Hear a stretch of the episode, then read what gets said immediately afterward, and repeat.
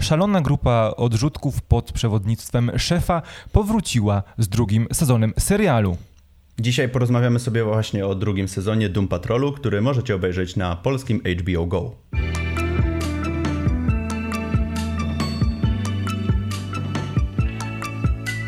Cześć i witamy Was bardzo serdecznie. Z tej strony Kamil. Cześć i Rafał. No i dzisiaj mamy y, coś niesamowicie dobrego, niesamowicie dziwnego i niesamowicie niesamowitego, bo porozmawiamy sobie o drugim sezonie Doom Patrolu, który e, właśnie się zakończył. Mieliśmy do czynienia z finałowym odcinkiem. Tak, i który... Dosłownie, dosłownie przed chwilą, z perspektywy naszego nagrania. Dokładnie i w ogóle prawie ten nasz materiał by nie powstał, bo HBO Go robiło wszystko, żeby nas zmylić z tym finałowym odcinkiem, ponieważ nagrywamy to w sobotę 8 sierpnia. E, natomiast HBO Go przez tydzień podawało nam trzy różne daty premiery. 21 sierpnia, 8 sierpnia i w ogóle jakaś data nieokreślona wkrótce. Także mm, na całe szczęście możemy to obejrzeć prawie w tym samym czasie co amerykański widz, czyli no tam chyba dwa dni są obsuwy. No. Właśnie i tak, nas, i tak nas oszukano, bo przecież wszystkie odcinki, 8, 8 odcinków drugiego sezonu pojawiło się w piątek, czyli dzień po mm -hmm. premierze w USA, a finałowy odcinek pojawił się dwa dni po premierze w USA. E, Budowali no, napięcie. Z, z, e, trochę tak. A pierwotnie w ogóle data pojawiła się na 21 sierpnia no na, e, w aplikacji, co było bardzo dziwne, ale zostawmy to, mamy, zdążyliśmy obejrzeć. E, I lecimy, bo i porozmawiajmy jest sobie. naprawdę o czym rozmawiać, bo już pierwszy sezon był no, był fenomenalny. No, był czymś zupełnie nowym w gatunku superhero, w gatunku ekranizacji y, komiksowych. Zresztą materiał na kanale jest, można y, sobie obejrzeć. Wtedy chyba to jest materiał porównawczy z Happy, ale y, no tak, i ta grupa odrzutków, coś co co tak naprawdę w sumie lubimy i co tak naprawdę w popkulturze niejednokrotnie już było, ale tutaj przedstawione w tak zwariowany sposób i w tak dziwaczny sposób, że ja to pokochałem od razu, od pierwszego praktycznie odcinka. No i drugi sezon e, wręcz mam wrażenie wybija się jeszcze bardziej pod tym, e, pod tym względem tego szaleństwa, nieprzewidywalności tych różnych dziwnych rzeczy, które się tam dzieją. Chociaż na początku te pierwsze chyba dwa odcinki były takie spokojne. Ale później, jak już mhm. ruszyło, to Wiesz co? Mhm. Ja bym chciał sobie porozmawiać o fenomenie tego, jak tworzony jest ten świat. Mhm. Bo mamy grupę niesamowitych wyrzutków, który każdy z nich posiada jakieś supermoce, ale jednocześnie musi uporać się z jakimiś problemami z życia osobistego albo tak z przeszłego życia. No i ten sezon dobitnie, dobitnie to pokazuje, bo motywem, przewo motywem przewodnim jest tak naprawdę rodzina. Mhm. I to spokojnie możemy powiedzieć, to nie jest spoiler. Każdy z członków Doom Patrolu lub tych osób dookoła musi zmierzyć się z jakimś problemem e, rodzinnym. E, czy to, e, jeśli chodzi, Chief musi się zmierzyć z tym, jak potężna jest jego córka Dorothy, Rita musi uporać się z kompleksem z mommy issues.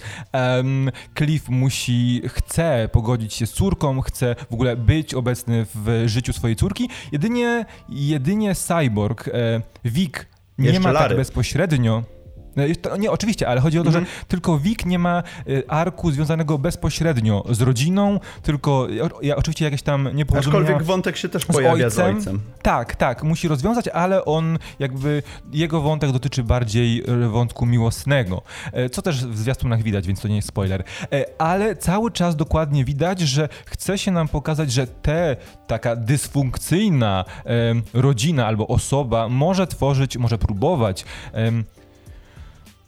utworzyć jakąś zdrową relację rodzinną, co jest bardzo, to jest bardzo ciekawe mhm. przez, mm. przez, wiesz, e, patrząc na to, jaki to jest serial, ale właśnie, żeby nie było zbyt ciężko, bo te motywy są bardzo ciężkie, czy to właśnie e, opuszczo, opuszczone dzieci pozostawione przez swoich rodziców, czy też e, napastowania seksualne, jeśli chodzi o Jane i Kay, bo jakby, jakby wiecie z pierwszego, jeśli widzieliście pierwszy sezon, to wiecie, że jakby Jane chroni jaźnie Kay, czyli małej dziewczynki tam od lat 50., 40., e, którą wszystkie 63 jaźnie chronią, e, ale Mamy też tą warstwę szalonych przygód naszej drużyny, bo o ile bardzo smutne było to, że nie mieliśmy w tym sezonie Alana Tudyka, czyli Mr. Nobody, to mieliśmy mnóstwo wątków pobocznych, e, które były pokręcone które totalnie. Rozbijały nam, rozbijały na, nam jakby tą warstwę, dra, tą, tą, warstwę dramatu, o której wspomniałeś, która jest bardzo ważna w tym sezonie, to fakt.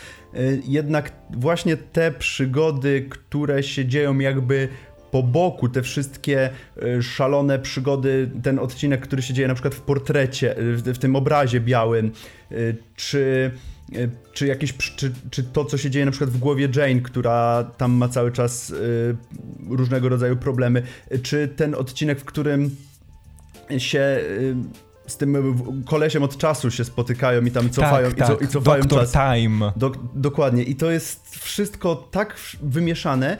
Y, to jest trochę tak jak z komediodramatami, gdzie ten dramat wybrzmiewa na komedii, to tutaj mamy tą dozę szaleństwa, która nam uwi- u... no, jest tutaj ten dramat pokazany w taki inny sposób, w taki yy, sposób, który, z którym możemy się identyfikować, ale nie przytłacza on nas właśnie ze względu na to, że jest zestawiony z tym całym szaleństwem dookoła i z tymi dziwacznymi, przedziwacznymi y, raz, że przygodami, ale dwa też y, tymi bohaterami, bo to nie są zwykli superbohaterowie, tylko to są mhm. Y, przedziwne postacie, prze, takie prze, przeróżne przede wszystkim osobowości, ale też i te moce, nad którymi też nie do końca panują. I tutaj chciałbym właśnie może pokrótce porozmawiać sobie o poszczególnych postaciach, bo mm, mi się wydaje, że... Okej, okej, okej, okay, okay, ale ja bym chciał tutaj mhm. jedną rzecz zaznaczyć, że ja bym chciał porozmawiać o każdej z postaci, ale przez pryzmat ich... E, domniemanego heroizmu, bo okazuje się, że w tym sezonie większość z naszych postaci bardzo chętnie e, przywdzieje miano superbohatera. Tylko, no że właśnie. w pewnym momencie każdy z nich z tego rezygnuje ale z różnych powodów. I, I tak, i bardzo cię proszę, bo to jest bardzo ciekawy, bardzo ciekawy wątek. No właśnie, to jest psychologicznego. Mm, właśnie ciekawe bardzo. To może zacznijmy sobie od Rity, która y, przez pierwszy sezon miała problem z utrzymaniem y, masy ciała, nie wiem jak to nazwać. Po prostu y, stawała się tym blobem. Teraz widać, że nad tym panuje. Pomogły jej w tym, pomógł jej w tym Wik też w dużej mierze. No ale ona ma ten wątek cały związany z matką, z tym, że jest tą teraz już niespełnioną aktorką. I no i właśnie, i Rita w pewnym momencie zaczyna powoli jakby panować nad swoimi mocami, nad tą swoją rozciągliwością. No i ona ma tam wątek, y, gdzie przy, właśnie gdzie przybiera miano Właśnie nie pamiętam jakie, ale coś ze, coś ze sprzedażem. Bee, no, beekeeper, beekeeper chyba, tak. No, tak. No właśnie, właśnie. Y, który, ten, ten odcinek też jest fenomenalny, gdzie Rita. W ogóle te wstawki takie, gdzie y, są takie wstawki w całym sezonie, gdzie ci bohaterowie jak w jakimś, y, są jak w jakimś serialu policyjnym z lat 70., 80., no i gdzie, gdzie się parują, i to też jest fantastyczne. No tak, tak samo przecież Cliff. No e, właśnie, Cliff, właśnie o tym wspominam. Kiedy, kiedy wyjeżdżał na akcję z Wikiem, też sobie wyobrażał mm -hmm. siebie i Wika jako partnerów detektywów, którzy zwalczają zbrodnie, aczkolwiek w przypadku Cliffa nigdy to nie wychodziło, bo za każdym razem, kiedy chciał podjąć jakiś heroiczny czyn, to zawsze coś psuł. Czy to obciął komuś palec, czy to zniszczył coś, więc jakby to właśnie te, te e, zakusy heroiczne, e, superbohaterskie, mhm. nigdy im nie wychodzą. E, ale tak, no i, i, jakby to jest bardzo prominentne, bo nawet Wig, który teoretycznie jest pojawia się cały czas stwierdzenie, że o, to jest ten cyborg z Najbardziej kompetentny z nich wszystkich. Tak, ale nawet on ma mnóstwo problemów, żeby pogodzić swoje życie osobiste, czy to przyzwyczajenie się do swojej roli w społeczeństwie z byciem superbohaterem, prawda? To też jest bardzo ewidentnie pokazuje, że to wszystko są odrzutkowie społeczeństwa, którzy jakoś nie, nie przystają do niego i jakoś sobie muszą e, ze swoją ze swoim jestestwem poradzić, a radzą sobie średnio. W różny, w różny, z różnym skutkiem, o może tak. Y, ja chciałem jeszcze poruszyć wątek Jane, bo on jest bardzo wypłynął na pierwszy plan w tym sezonie. Y, Szczególnie w finale, bo e, w finale, Też... który nie miał być ale to, jest, to finale, który nie miał być finałem. I ja się właśnie bardzo dziwiłem, -hmm. że tyle miejsca jest poświęcone w tym odcinku Jane, no ale jak wiemy, e, finałowy miał być odcinek numer 10. Niestety, no nie powstał na czas ale do Jane. Także będzie może całym finałowy będzie trzeci sezon, także wszystko przed, wszystko przed nami. Bo mm, Jane ma bardzo e, problem ze swoimi wszystkimi jaźniami, ponieważ zaczynają się powoli one buntować przeciwko niej, przeciwko tej głównej Jane. E, no i w pewnym momencie pojawia się ta osobowość, która teoretycznie od dawna już nie żyje, która gdzieś tam zginęła, która zaczyna powoli przejmować kontrolę w całym underground, która też zaczyna powoli wypierać tą główną Jane. I mamy też wątek tutaj odnośnie tego wątku rodzinnego, o którym wspomniałeś. Bardzo ważnym motywem jest właśnie Kay, która jest chroniona przez wszystkie jaźnie, której wątek właśnie staje się ważny w tych finałowych odcinkach, o których więcej nie powiemy, bo to jest materiał bezspoilerowy.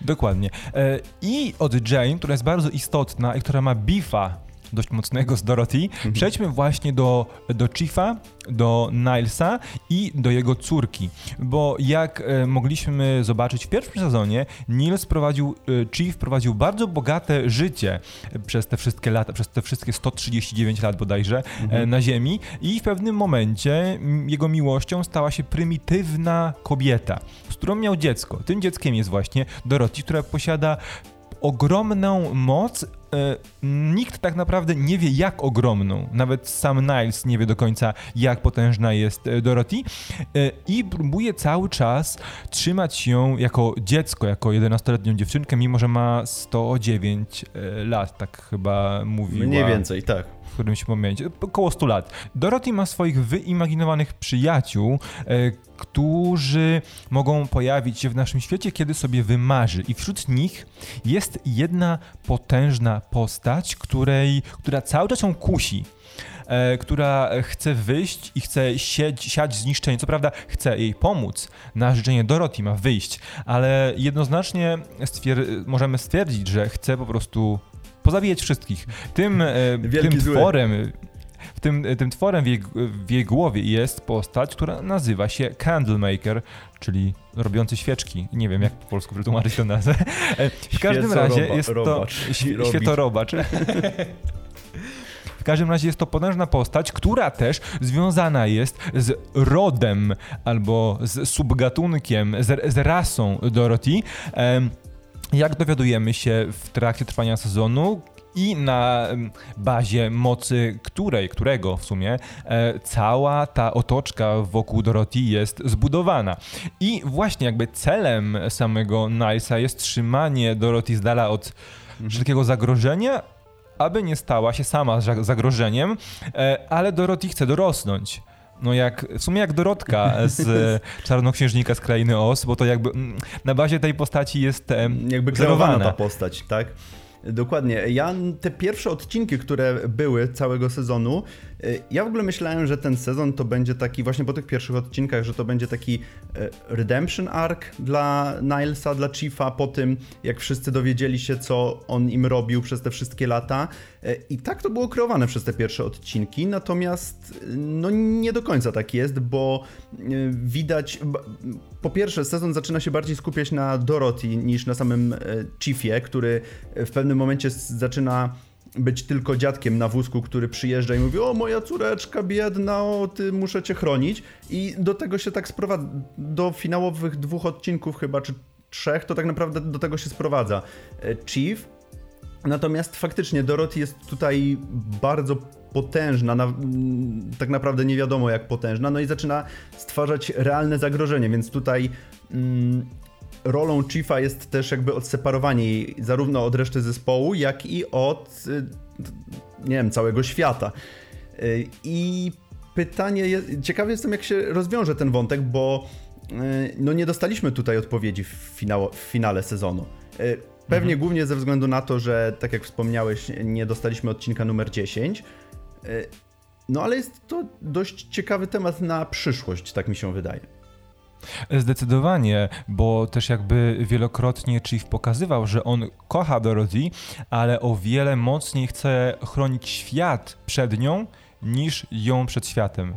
No nie, to jest mhm. takie, takie trochę bardzo mroczne podejście do Ciężkie bardzo. E, ojcostwa, tak, do bycia rodzicem, ale no tego wymagała sytuacja. To też pokazał finał, że to było teoretycznie konieczne, ale można było trochę lepiej e, z tego wybrnąć, tak. A powiedz mi, który odcinek i która postać w tym sezonie spodobała, podobała Ci się najbardziej? Niekoniecznie z naszej e, głównej paczki. Znaczy ja jestem, jeżeli chodzi o postacie z głównej paczki, prosisz mnie, żebym nie podawał z głównej, to, to podam z głównej. Y, ja jestem Team Larry zawsze i to jest moja okay. ulubiona postać zdecydowanie. Jego, ten, to jego skonfliktowanie wewnętrzne i to te, te wątki rodzinne, to jakoś do mnie przema przemawia najbardziej od samego początku, więc y, to jest zdecydowanie moja ulubiona postać z całego y, sezonu. Moim ulubionym odcinkiem był odcinek Dump Patrol, gdzie y, oni zostali zainfekowani tą, tym, tym jakimś dziwnym dymem i przenieśli się właśnie do tego mm, nie, no, no, do tego, na to płótno, do tego obrazu, gdzie musieli pokonać królową.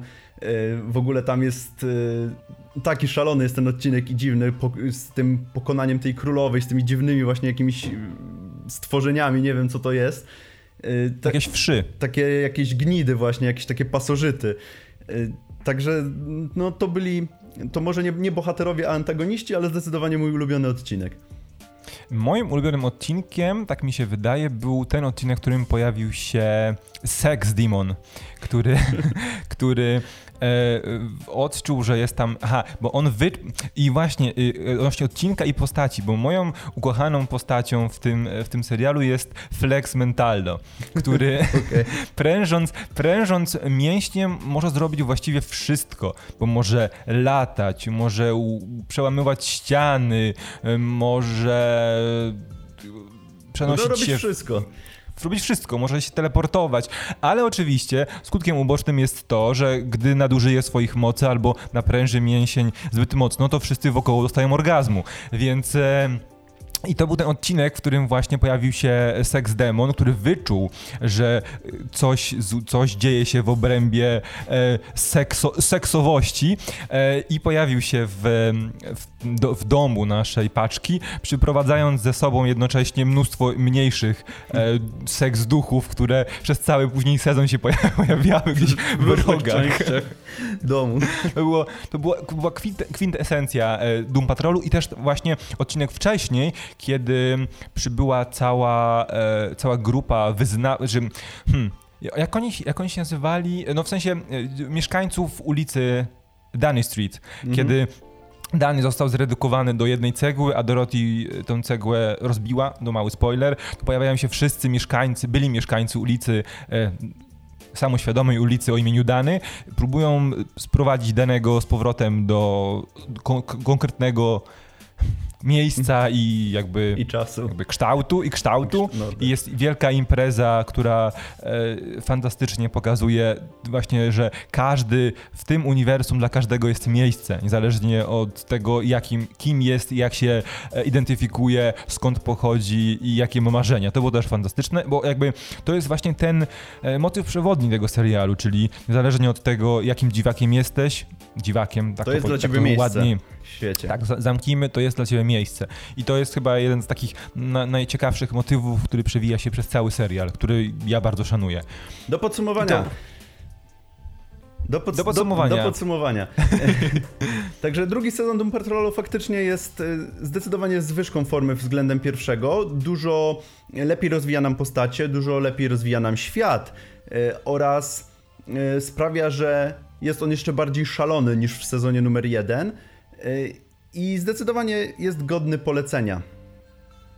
E, zdecydowanie, mimo że dostaliśmy tylko 9 odcinków w porównaniu do 15 w pierwszym sezonie, to udało się zamknąć naprawdę ciekawy story arc każdej postaci mm. w tych 9 odcinkach, jednocześnie poświęcając dużo uwagi też tej głównej osi fabularnej. No i co do Alana Tudyka, bo tu jeszcze był bardzo fajny żart, bo Alan Tudyk, jak wiemy, jest też świetnym aktorem głosowym i jest bardzo mocno prominentnym w produkcjach DC ostatnio, bo podkłada głos kilku postaciom w animacji Harley Quinn. I w jednym z odcinków, kiedy jakby właśnie w tym odcinku, kiedy nasza ekipa weszła do obrazu, mm -hmm. pytają się, gdzie jest Mr. Nobody. I tam y, ktoś od ten y, gość, od który je brody, je włosy, Beer odpowiada, Hunter. że no, tak, właśnie, że no po prostu on w tym momencie ma inną pracę i tu się, on w innym, jest w innym, y, w innym serialu DC, tutaj na się pojawia reklama y, ha, Harley serialu animowanego Harley Quinn, więc to jest właśnie tego, tego typu serial, za to, za to ten serial kochamy. No i Tak, my wam z, z, całą stanowczością polecamy. Jeśli macie otwarty umysł, jeśli lubicie dziwne, szalone historie z superbohaterami, z superbohaterami w tle, to na pewno odnajdziecie się w tej serii. A jeżeli widzieliście już finał Doom Patrolu, to dajcie znać, jak wam się podobał ten sezon, czy też macie takie zdanie jak my. E, pamiętajcie o komentarzu, łapce w górę, czy przycisku subskrybuj oraz wpadajcie na nasze socjale. Do zobaczenia następnym Do razem. Do zobaczenia. Cześć. Cześć.